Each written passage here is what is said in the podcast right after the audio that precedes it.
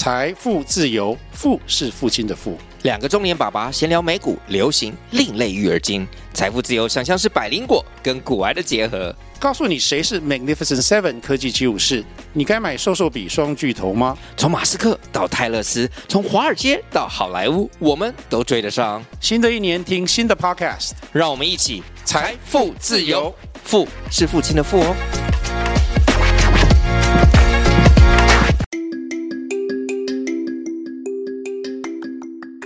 大家早安，欢迎收听通勤十分钟 On the way to work。每天早上跟着我们一起掌握最新的国际商业新闻，了解各个产业衍生出来的商业趋势。我们相信每天只要花一些时间，一起进步一点点，长期下来就能够看见巨大的成长。我是 Esther，哟，我是 Tony，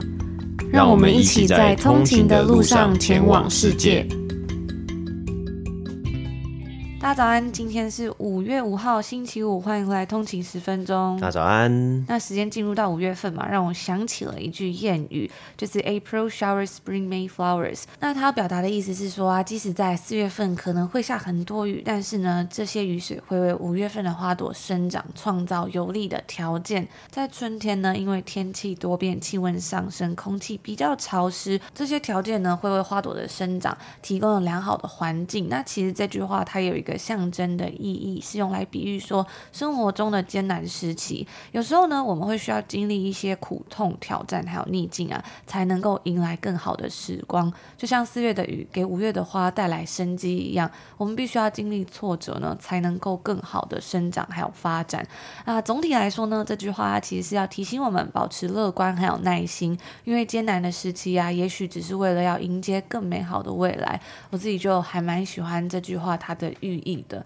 因为呢，其实，在多伦多呢，我自己是觉得呢，冬天真的长达八个月啊。当然，他们这边呢，可能会觉得说雪融了就算是春天，但是呃，对于在台湾长大的我来说呢，可能感觉嗯，十度以下可能 还是还是比较算是冬天的感觉吧。然后我就算了一下，诶，感觉真的是嗯，可以穿比较薄的衣服，然后比较有太阳的季节呢，应该是只有四个月左右，其他的时间呢，通常就是十度以下。了，所以我就觉得哇，这个时间真的是好漫长，冬天好漫长。有的人呢，他可能会去买那种专门给植物照的那个灯，然后放在家里面，可能就是让自己在晒不到太阳的时候，还是可以有太阳的感觉。那还蛮多人也会吃呃维他命 D 补充这个，因为没有办法晒到太阳而失去的氧，而没有办法得到的养分嘛，这样子。嗯，所以我觉得这句话其实它的意涵呢，真的是好像对于在生长在可能呃纬度比较高啊，在比如说我们在这个多伦多啊，在加拿大这边的人来说呢，是一个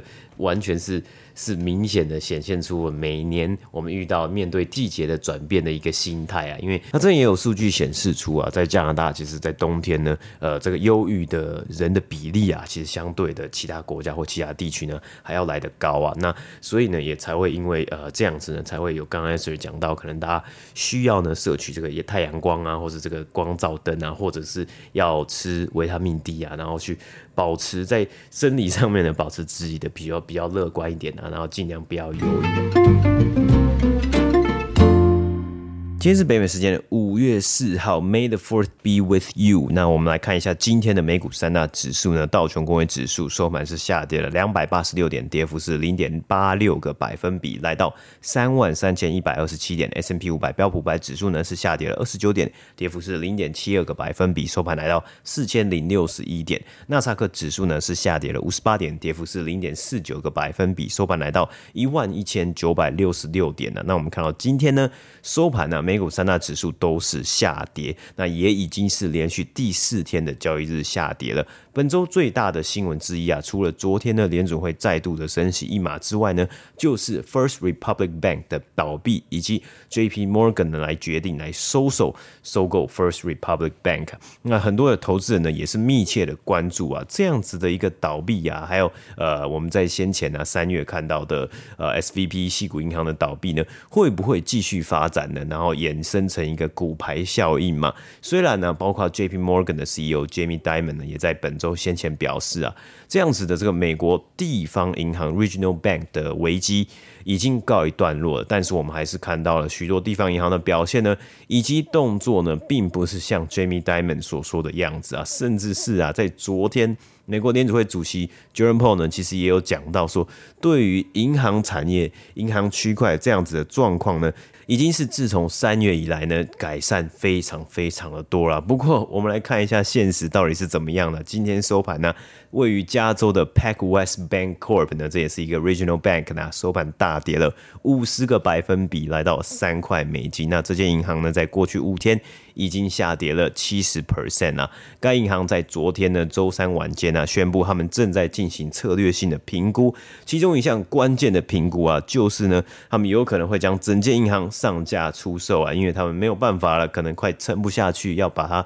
赶快兜售掉啊。那另外一间 Regional Bank 呢，Western Alliance 呢，今天收盘也大跌了三十八个百分比，来到十八块美金。那这间银行呢，在过去五天下跌了五十 percent。而另外一个相关的消息呢，则是来自于加拿大最大的银行之一 TD。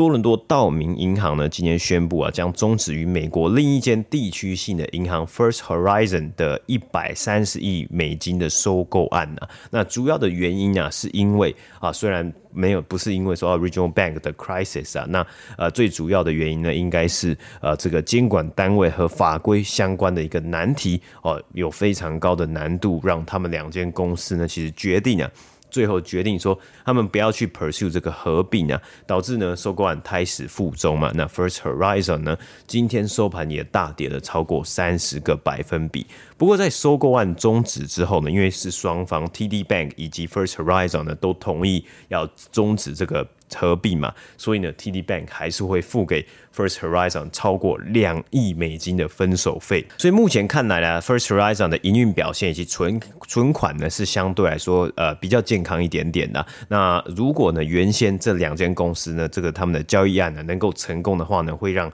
TD。啊，多伦多道明银行虽然是加拿大银行呢，但是他们在这个美国的银行市场呢，如果以资产来算呢，可以成为美国第六大的银行啊。然后，并且呢，让他们进军到了包括田纳西州、德州、乔治亚州的这些新的市场。那为什么 TD 呢想要做这样子的交易案呢？因为呢，呃，加拿大的这个另外一间它的死对头啊，竞争对手 BMO 蒙特罗银行啊，这个 Bank of Montreal 呢，他们其实最近啊也才。完成了收购另外一间 也是美国的地区性银行 Bank of the West，那这个交易案呢价值是达到一百六十三亿美金。而另外呢，我们看到了科技业方面的科技巨头苹果 Apple 呢，他们正在盘后啊要公布最新一季的财报。那苹果呢，今年至今的股价也上涨了三十个百分比。说到股价上涨啊，今天股价暴涨的一间科技公司呢，是加拿大的电商巨头 Shopify 啊。那今天收盘呢是大涨了超过二十。三个百分比。那 Shopify 呢？它今天呢公布了很很多很多的消息啊，这也算是呃有好的有坏的啊。那其中当然他们在最新一季的财报呢也是 surprise 给投资人一个惊讶，所以他们再度的达到了获利的一个表现。但是呢，另外一个比较难过的一个消息就是 Shopify 宣布要裁员二十个百分比啊。那呃如果换算为员工的人数的话呢，应该是超过了两千多人呐、这个比例也是非常。非常的高啊，所以呃有非常多的新闻，我们如果有机机会的话，有呃时间的话呢，我们再来跟大家追踪一下 Shopify 最新的近况，以及它的最新的财报表现，还有为什么要呃裁员。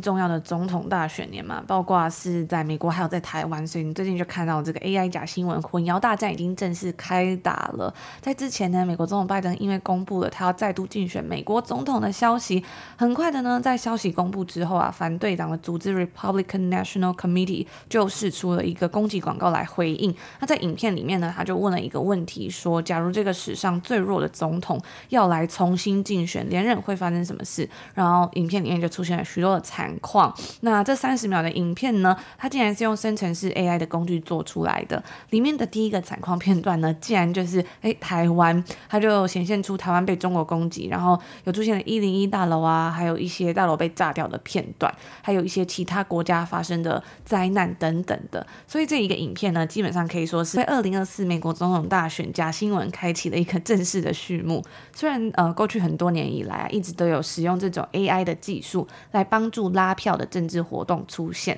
但是呢，因为最近的这种生成式 AI 方面的突破，像是 ChatGPT 啊、Midjourney 等等的，还有像其他的应用程式，已经将这项科技带到了一个全新的高度了。像是呢，之前有出现这个教宗身穿潮流白色羽绒外套的照片嘛，还有这个美国前总统川普被警察上手铐带走的假照片，因为真的是做了真假难分啊，所以这些照片呢就在网络上广为流传，甚至是。就是 go viral 了。那这样子的以假乱真呢，甚至已经从照片扩展到声音的领域了。在 TikTok 跟 Instagram 上面就出现了拜登以及川普呢，他们一起玩电动游戏，然后互相辱骂的一段假影片。自从上次的美国总统大选以来呢，这些技术就不断的在进展，不只是应用在政治领域呢，甚至是在消费者领域，我们也看到了很多新的科技嘛，像是 ChatGPT 呢，就成为历史上增长最快速的一个消费。App 短短的两个月呢，就达到了一亿用户的里程碑。专家表示说啊，因为所有人都可以使用 AI 来创造各式各样疯狂的内容嘛，甚至现在很多的嗯 AI 的工具呢都是免费的，所以在选举期间呢，假资讯可能会变得更加猖狂。特别是啊，因为现在社群媒体公司对于 AI 生成的政治内容，他们是采取比较宽松的态度的。那今天提到这个美国总统大选 AI 生成影片呢，我会把它放在呃 show no 里面，大家有兴趣。可以稍微去看一下，你们觉得，诶，他做的有没有很真实啊？或者你觉得漏洞百出？嗯，所以其实在这个生成式 AI 的呃大爆发的这一年，今年。以来呢，我觉得其实大家慢慢的，哎，大家都想要去学要怎么样去使用 ChatGPT 啊，或 Midjourney 啊，或其他这些工具啊。但另外一个呢，其实更重要的事情呢，其实就是对于每次这个总统大选啊，或是有选举的时候呢，就是要呃考验啊，或是哎大家要练习这个呃媒体识读啊，或是阅听啊，分辨假真假新闻的一个能力啊。当然，其实不只是现在有这个 AI 啊，然后有 AI 假新闻，其实从以前开始呢，从有社群媒体啊，或是有这些平台开始。就有非常多真真假假，其实你用文字啊都可以去，每个人都可以去书写一段假的新闻嘛，或是虚构的故事等等的。那所以呢，其实我觉得，哎，到这个时候，每到这个呃时候呢，接下来开始，大家会慢慢开始讨论这个媒体试读啊，或要怎么样去分辨真假的内容，比如说真假的文字、真假的故事，甚至到现在呢是哎真的图片还是真假的图片，还是真的影片啊，假的影片。那我们之前有讲到，甚至连这个音乐啊，呃，Drake 啊 Weekend 啊这些知名的呃歌手啊，知名的艺人呢，他们的声音呢都可以被拿去去训练，然后去创造出一首他们根本自己没有制作、没有唱的歌曲啊。所以其实现在呢，真的是非常的蓬勃发展嘛，很多人呢，大家都可以使用这这些工具呢去创作、去产生更新的内容。但是呢，相对来说，其实社群媒体啊，还有其他的平台呢，可能也要稍微的去注意一下这样子的一个呃真真假假，要怎么样来去防范呢？那最近呢，这个礼拜很多人在讨论的一个话题，应该就是呃，这个被称之为时尚界规模最大的晚宴活动 Met Gala。它是一个年度的慈善活动，每年的五月份呢，它都会在纽约的大都会艺术博物馆举行。目的呢，是为了帮助纽约大都会艺术博物馆服装学院筹措经费。那这个活动呢，应该也算是世界上嗯、最 exclusive 最难参加的一个活动之一了，可以说是一票难求。到底有多困难呢？根据纽约时报的报道啊，Met Gala 它单张门票的价格就高达了五万块美金，折合台币大约是一百五十四万左右。而一桌它一个 table 的价格呢，则是三十万美金啊，将近要一千万台币了。但是即使你真的愿意花这么多钱，也不能够保证说自己真的能够得到邀请。参与的人呢，必须要身穿跟主题相符的服装，而 Met Gala 对于呃着装的要求呢，可以说是十分的严格。今年的主题呢，就是 Karl Lagerfeld A Line of Beauty。聚焦在这位从一九八三年开始担任香奈儿的创意总监，直到二零一九年去世的拉格菲尔。那他将这个时装品牌呢，转变成一家市值一百亿美金的跨国公司。不过跟不同的知名女星合作拍摄，有如电影大片般的广告，还有呢，将时装秀转为更具有戏剧观赏性的方式，再加上为那些要走红毯的名人打扮，让这个本来陈旧不已的品牌呢，注入了新的活力。不过在拉格菲尔的人生当中啊。也并不总是像他的职业生涯、职业生活一样的辉煌。在过去呢，他发表了许多被认为带有性别歧视、肥胖恐惧、同性恋恐惧症，还有 xenophobic 的言论，也就是呢仇外情绪，通常是指对于陌生人、外国人或者是陌生的事物带有恐惧或者仇恨。像是之前呢，他就曾经表示对于 Me Too 这个活动感到呃 fed up 受够了，或者是批评德国接受叙利亚难民等等的。那稍微会补充一下，这个 Me Too 的活动呢，是从二零零六年在美国的一个反性骚扰运动，用 Me Too 这个 hashtag Me Too 呢，我也是这个字，来提高人们对于女性所受暴力以及虐待的认识。所以今年呢，在选择拉格菲尔作为主题的时候，策划人 Anna Winter 也引起了不少的争议。像是有一个每年都会报道 Met Gala 活动的推特粉丝专业呢，今年就宣布说他们要放弃报道。他们就表示说，Carl 所代表的一切是我们大大家普遍都反对的东西。不过呢，虽然如此啊，今年 Met Gala 的话题热度依旧是居高不下，很多的名人呢都盛装出席，甚至是美国演员 Jared Leto，他还打扮成拉格菲尔的猫咪登场，就是有点像是一个呃吉祥物的那种，就是他穿着一个 costume 很大那个猫咪，做的非常逼真，也蛮可爱的。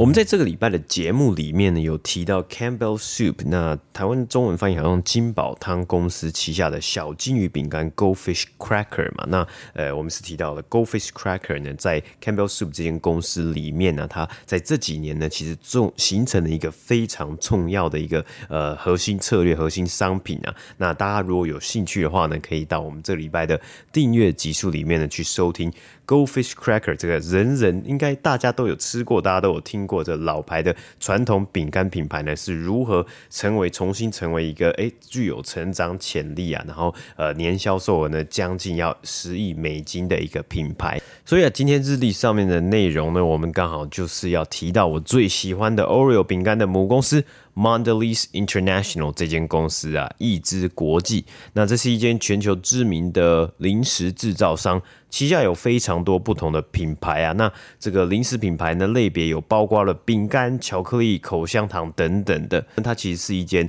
相对来说比较新的公司，但是它旗下的品牌呢，也可以都说是历史非常的渊源呐，可以追溯到呢，都是几乎很多呢都追溯到超过一百多年前呐。例如呢，Oreo 饼干呐，哇，这个品牌它的成立的年份，应该说它这问世的时间呢，就超过了一百多年了。那 Mondelez 呢，是在二零一二年的时候，大概是十一年前呢，从卡夫食品之中呢所分拆出来。那后来留下来的卡夫食品呢，和番茄酱公司 Heinz 亨氏合并，所以就成为了我们现在呢很常很熟悉的 Kraft Heinz 卡夫亨氏公司。那当时的分拆呢，其实有点像是我们先前介绍。过 Philip Morris 还有 Ultra Group 这两间公司一样，那大家不知道还记不记得这两间公司啊？他们分别是全球和北美的烟草大型公司。当初呢，这两间公司还是同一间公司的时候呢，他们的分拆啊，就是拆成了一间 Philip Morris International 负责全球的烟草或是香烟贩售，而 Altria 呢，则是专注在北美市场的销售，因此啊，二零一二年的分拆呢，Craft Foods 卡夫食品呢，它呃就是专注在呢北美的杂货销售，而 Mondelez 呢则是负责零食和甜品的全球销售啊。那先前呢，我们讲到了公司取名字的时候呢，其实我们也有分享过，这个 Mondelez 是一个很特别的一个名字啊，因为它是全新的单字啊，代表着世界和美味这两两个拉丁文字所组成的 Mondelez 啊。那它这个文。字呢，也是从诶超过好几千个诶新的品牌的名称所选出来的一个名字。而根据 Mondelez 在去年呢，他们有推出一个这个临时报告，二零二二年的临时报告里面呢，他们有讲讲讲到啊，在现在的这个经济环境之下呢，有七十五 percent 的消费者啊，还是会在他们固定啊，他们每个月啊，或是一定期的预算之中呢，找到一定一一笔现金呢，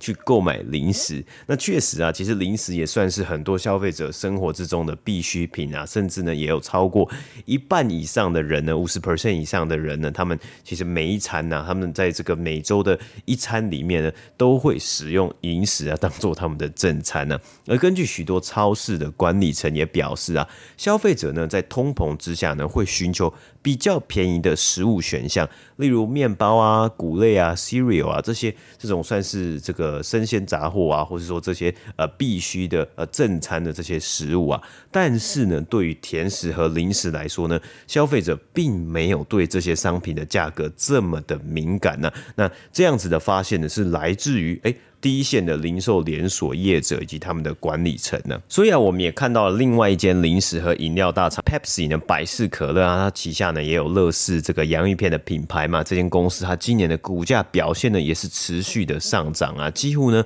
不受到涨价所影响啊。其实大家如果去看到 Pepsi 百事可乐的呃过去一年的新闻啊，还有他们的财报，也可以发现他们是一直在涨价。但是呢，虽然他们的销售量哦，整体的销售数数量可能会有所影响，可能会稍微的下降，但是呢，因为涨价呢，其实让他们整体的销售额呢是继续的往上攀升啊。而看到 Mondelez 呢，也是相同的现象啊。这间公司呢，它今年至今呢，股价上涨了将近十六个百分比啊。过去五年呢，股价也上涨将近一百 percent，表现相当的不错啊。市值是在一千零五十二亿美金。而在今年的第一季呢，该公司的营收成长也是将近二十 percent 啊，不仅是是他们呃也涨价嘛，他们的价格成长了，连他们的销售量呢，竟然也增加了三点二个百分比啊，真的是还蛮不可思议的。难道这真的验证了？大家呢，一般消费者在压力山大的情况之下呢，会一直想要吃甜食吗？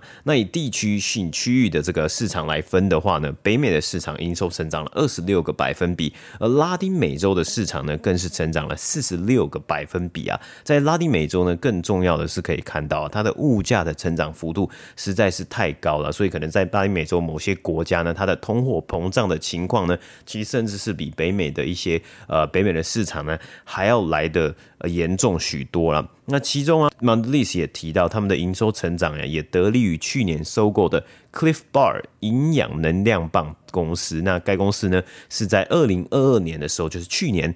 刚被 Mondelez 以二十九亿美金收购。那不只是如此啊，呃，Mondelez 呢，他们其实也在再度的在近期呢，再度的重申呢，他们会把他们所有的这个目目标呢，以及他们的策略呢，放在他们主力的商品啊，也就是一些呃饼干呐，还有一些呃这个巧克力，可能是甜食饼干的呃这个主力之中啊。所以他们其实呢，他们旗下还有另外一个比较小，在呃在占这个规模比较小的一个部分，就是口香糖嘛，例如 Try。Trident 口香糖呢，他们也在先前在去年的时候呢，就把把呃部分的口香糖品牌呢，在呃发展中国家市场的这些品牌把它卖掉了，然后重心呢就放在巧克力以及饼干等等的这些领域之中啊。那以这个营收分布来说呢，他们的这个 Biscuit and bake Snacks 就是算是这种饼干啊，或是烤烤烤饼干这个这个部门呢，它是占的 Mondelez 的营收呢是有五十 percent 啊，而巧克力呢则是占 Mondelez 的总营收呢是有